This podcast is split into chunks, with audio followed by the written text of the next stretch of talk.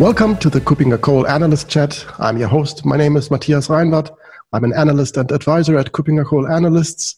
In each edition, I will have one guest joining me, often a fellow analyst or another interesting partner, and we will have a 15 minutes or so chat around current topics. My guest today is Alexei Balaganski. He's also an analyst at KuppingerCole. Hi, Alexey. Hello, Matthias. Thanks for inviting me again. Great to have you again. And our topic today is really an interesting one. And I think that is a topic that many organizations are currently talking about.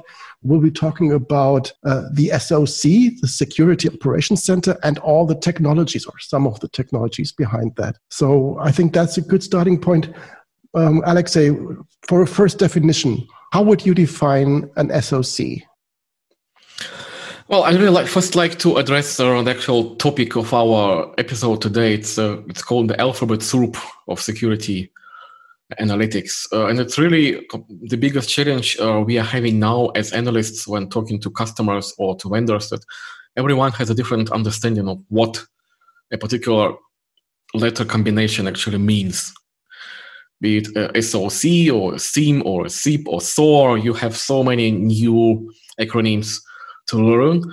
And uh, it doesn't actually add anything useful to the discussion. It only confuses a lot of people. So kind of the goal of our discussion today is to make a little bit of sense of this alphabet soup.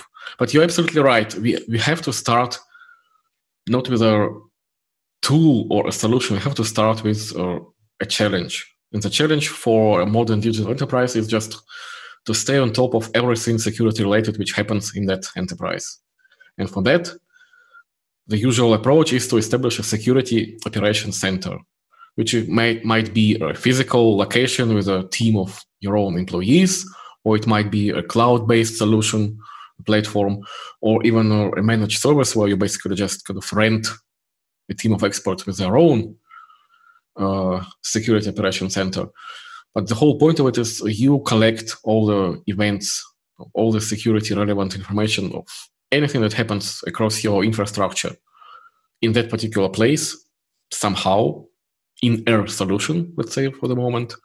And then you let your experts to sift through all this information identify current or potential threats and hopefully mitigate those threats.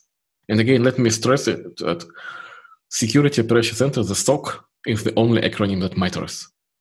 How exactly you build it is a secondary question Okay, understood. Um, but nevertheless, you mentioned the alphabet soup, and uh, if I'm uh, right, the first term that, um, that, that you mentioned already, and that is involved here, is a technology that is already some time around, and that would be the SIEM.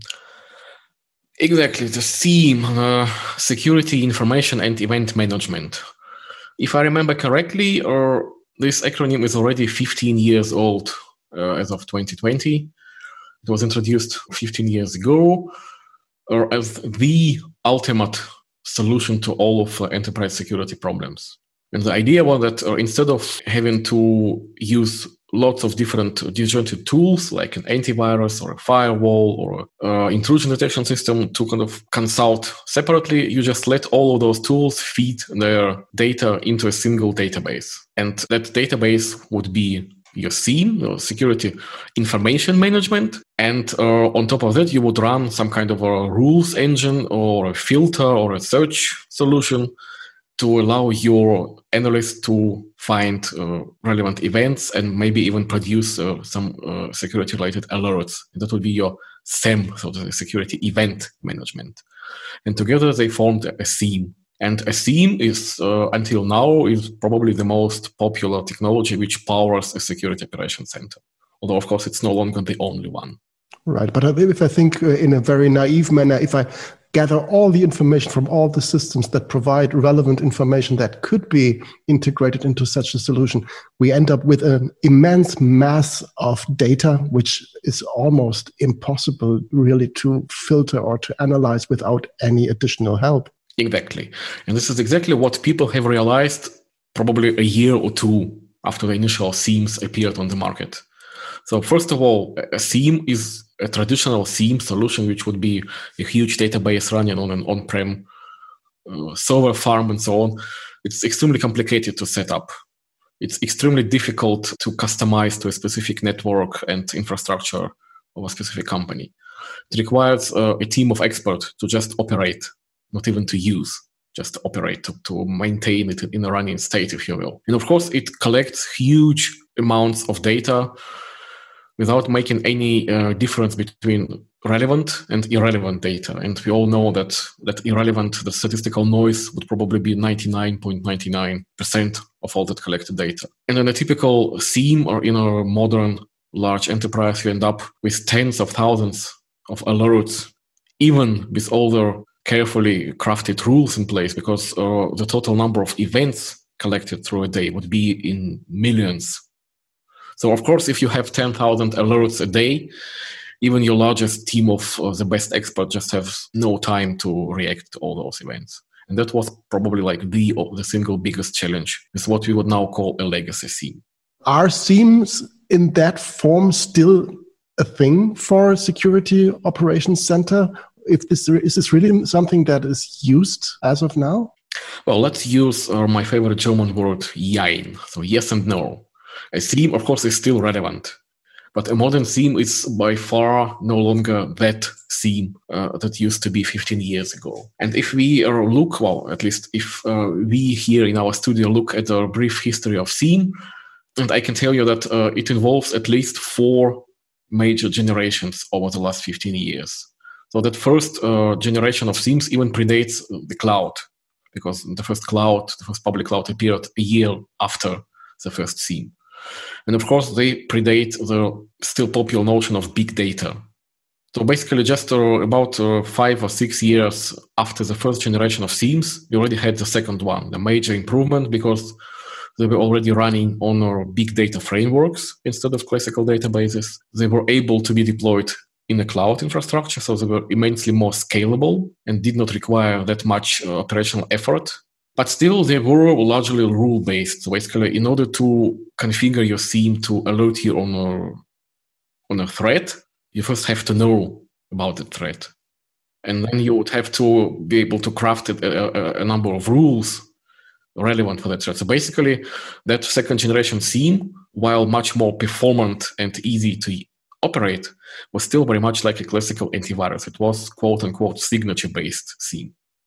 Right. So the, the actual problem that you described for the initial uh, SIEM versions was still not really cured because this signal noise ratio was, uh, which was not good, was still in existence, but at a big data scale. Yes. So the second generation SIEMs if uh, were, were able to collect now probably billions of events, but they will still end up generating millions of uh, alerts. Right. So it was just sizing up the problem yeah yeah so kind of uh, extensive uh, evolution didn't quite work out for SIEMs of that second generation however we had a major breakthrough in the machine learning and uh, artificial intelligence just a couple of years later on uh, on the chart which i've prepared some time earlier for a presentation. There is a flag uh, for the year 2014 which probably was the, the major breakthrough in commoditizing machine learning. The technology which was previously only available to owners of extremely expensive uh, mainframe systems now was running in the cloud and everyone could train their own machine learning models and do something useful with it. And of course we know that machine learning is extremely useful in uh, looking for patterns in data on one hand and looking for outliers for anomalies in the same data on the other hand and that was extremely useful even without creating a specific threat related model. You just could use the general purpose machine learning algorithm to reduce like 95, at least 95% of that statistical noise and reduce the number of alerts from thousands to maybe dozens, which alone was a huge improvement. At least now it was manageable for a human team. However, uh, kind of, I would say the most important feature of that third generation SIEM, if you will, uh, what we used to call real-time security intelligence platforms, is that they were intelligent indeed and real-time. So they were fast enough to not just uh, sift through historical data, but to react to incoming security events in real time, apply some smart correlation algorithm, and most importantly, they were able to apply a threat model to the data. So instead of having a flat list of security alerts, you would have a very colorful and enriched list of incidents ranked by uh, a risk score, a criticality level, enriched with some additional information relevant for forensic analysis. So basically, instead of looking at a flat list of uh, even a dozen alerts, you would immediately know where to start because the one on top would be the most relevant for you to deal with. Okay, great. So that means that this third generation of SOC tools was capable of, on the one hand, filtering the data, so getting down to a to a list of, of items that could be dealt with, and it even did some pre-filtering, some some pre-assessment based on the criticality of the events. So it re- really was of help for the actual security analysts at work. Absolutely, and most importantly, it did not require you to write rules. So yes, modern SIEMs still rely on rules to a substantial extent. And when you buy a SIEM nowadays from even from a large enterprise vendor like say IBM, it comes with a huge packs of rules but the beauty of our real-time security intelligence platform, the RTSI, or it's some vendors call it now SIP, Security Intelligence Platform, in that they do not rely on rules, so they are able to react to previously unknown threats, especially if those models which they are built around are looking for behavior aspects of security events. They're not just looking, say, for example, for the fact that uh, a file on your server is suddenly encrypted, which might be uh, a sign of ransomware attack, but it might be something else. But they would uh, observe it in time, and they would uh, see, for example, that 100 files on your file server are being encrypted one after another, and that has never happened before. That is a behavioral anomaly. That is a reason to raise a highly risky incident for your analysis, so to say. So this combination of uh, no need for rules anymore and for uh, incorporating behavior analytics, that was probably the single biggest breakthrough in SIEM evolution. Okay, does this also consume external information about uh, about threats? So information that is provided by third-party providers of such information? Of course, and uh, again, uh, that threat intelligence feed. The notion is old, but the meaning has evolved. 20 years ago, there were probably already some providers or who would give you a list of known malicious domain names, for example, or IPs of command and control centers, or known compromised file hashes. This is also threat intelligence. This is still useful and relevant. But what we have now, for example, we have the cognitive security platforms like IBM Watson, for example. Those platforms are really powered by the again, quote unquote, next generation AI technology, the cognitive systems which go through previously uh, unreachable information, the dark web forums, uh, academic research libraries, online sites where uh, hackers or security analysts discuss their recent uh, discoveries and so on. And all this is being converted by a huge cloud based brain, if you will, into uh, threat intelligence which can be consumed by modern SIEM solutions. Okay, so we have learned in, in other podcasts that that um, the attackers are using technology and they are using automation to to increase the the volume and the sheer power of their attacks uh, through automation. So now we see that um, the operators of SOCs that are based on these technologies can counter this with automation again. So we see machines fighting against machines. Exactly, and it's not just uh, any kind of automation because, uh, to be honest, like scripting is also automation.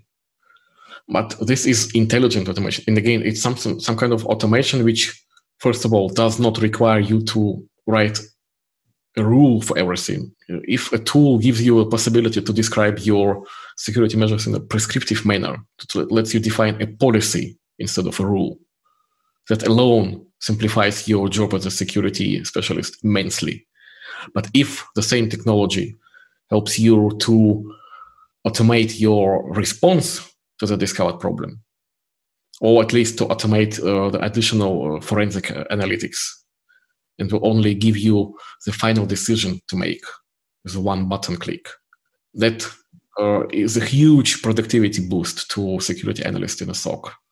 And that, that would be the final acronym for today, SOAR, Security Orchestration, Automation, and Response. This is probably the hottest recent development in the security uh, analytics market nowadays. The first uh, solutions appeared just a couple of years ago. Now they are uh, constantly evolving, and some of those are finding their way directly into existing SIEM solutions. So basically, uh, you are now witnessing the emergence of the fourth generation of SIEMs, those which actually combine all those acronyms, so the SOAR, the SIP, the UBA, the machine learning and the AI, and so on, and add additional incident response capabilities. But they still prefer to call themselves a SIEM, a SIEM 4.0, if you will, a next generation SIEM, a smarter SIEM. It's just like an antivirus. The antivirus, the anti-malware solution today is nothing like the antivirus of 20 years ago, but, but the notion still sticks. Okay, and, and it still is a term, um, the SIEM that people are used to. So, if we uh, now look at what organizations should be looking for when they try to acquire such a solution, where would they start? How do they get the best of all worlds that you described already? Well, again, uh, it's worth noting that uh, the first thing that organizations should do is stop looking for acronyms, stop playing the alphabet soup game, and start looking for capabilities. And those capabilities uh, could probably be broadly classified in three major aspects. One would be increasing the productivity of, of such a solution. And this involves primarily consolidating all those previously disjointed security sources and security tools in one place. So no longer you just kind of uh, run your SOC on top of your log management solution. No, your SOC should be able to consume real-time security data from the cloud services. Maybe have API connectors to embedded systems. work with your endpoint security solutions to kind of share the that crowd wisdom in both ways. But most importantly, it has to be flexible and open and allow for quickly adding new sources of that security data. It should provide your analysts kind of rich uh, collaboration capabilities because one person is already far behind in intelligence and agility, if you will, to work on, on a serious security incident. It's always be a teamwork, and that team should be able to efficiently collaborate. And of course, uh, it has to be orchestrated and automated as much as possible, as we just discussed. So those security tools should be able to work together if they can. If they are not smart enough, there should be some kind of a scripting or playbook kind of automation which manipulates them for you, for your human analyst. So ideally, the goal is to give your security analyst a one button decision capability. One screen to show all the relevant information, some decision support based from previous experience or from kind of crowd wisdom or even from the AI engine like Watson, and just a button, fix it for me. That's kind of the ideal goal for the future. And of course, this is where the next aspect uh, of our, your next SIEM comes into play, its level of intelligence. So yes, everyone is talking about AI, machine learning, cognitive technologies nowadays, and of course, every SIEM product nowadays comes with an AI-powered label on the box. But you have to understand that uh, not every AI is uh, equally smart. Some of those products probably don't even use machine learning at all they are still relying on the old and trusted uh, statistical method of data correlation, which works absolutely fine if your data is uh, simple enough and kind of clear enough to be processed in that way.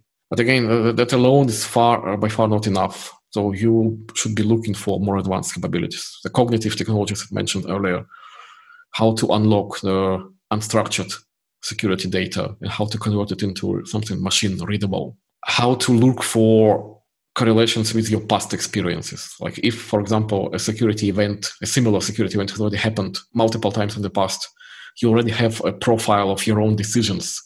Why not just kind of ask the AI assistant to suggest you uh, the best uh, decision based on that history? uh, you should be looking again for intelligent automation. So automation which is not uh, rigidly rule-based or script-based, but can be automatically adapted to new types of security data, to new threats, to new uh, types of uh, security tools, and so on. And of course, uh, the ultimate goal, as I mentioned, is uh, the holy grail of cybersecurity, the autonomous threat mitigation. Some people are still extremely scared about the possibility, especially if we are talking about like operational technology networks, where some slight misconfiguration or blocking out uh, a sensor can lead to uh, a catastrophe. But even those uh, old school hardcore OT engineers are already opening up to some levels of uh, security automation because it saves so much time. I got it. So as we are getting close to the to the end of this um, um, podcast episode, and I'm sure that we have to catch up on that topic again in a later episode. I, I understand that you are really the expert here. Um, when organizations, when people are trying to inform themselves, learn more about that topic, I assume there's research at KuppingerCole that they can look for and to, to learn more about the technologies behind that and also about actual products implementing that? Well, of course, uh, this is one of uh, the topics which we have quite a lot of coverage, both for individual solutions. So, obviously, on our website, you will find the executive view kind of reports of individual uh, and related solutions. Uh, we're currently working on our leadership compass, so a multi-vendor uh, comparison for security automation solutions, which will be released sometime later this year. Let's not commit to a deadline yet. But again, uh, we can also provide you lots of uh, kind of visual kind of uh, information just to study at your own pace. So our past and upcoming webinars, presentations, or just talk to us. We are open to all kinds of discussions and possibilities. Great, thank you. And uh, I think there there will be a, a virtual event uh, coming up uh, later in June, I assume, which will be focused on cybersecurity.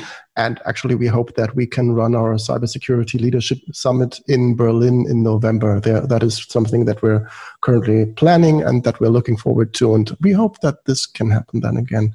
So, Alexei, thank you very much for your explanations in that area. I know there is much more in that topic um, available for us, so we will catch up on that and learn more about the uh, most recent developments here. For the time being, thank you very much, Alexei, for, for joining me here today. Any final words from your side? Well, first of all, thanks for having me again. Uh, this is really one of my favorite topics. I could probably talk about it for hours. Unfortunately, we are limited on time, but again, we are open to one-on-one discussions with any potential well, let's not call them customers, but kind of any people who are looking for assistance and advice in that regard. And again, thanks a lot uh, to our, our audience. Stay safe, stay healthy, and see you in a future episode. Nothing to add from my side. Thank you very much, Alexei. Bye bye. Thanks to the audience.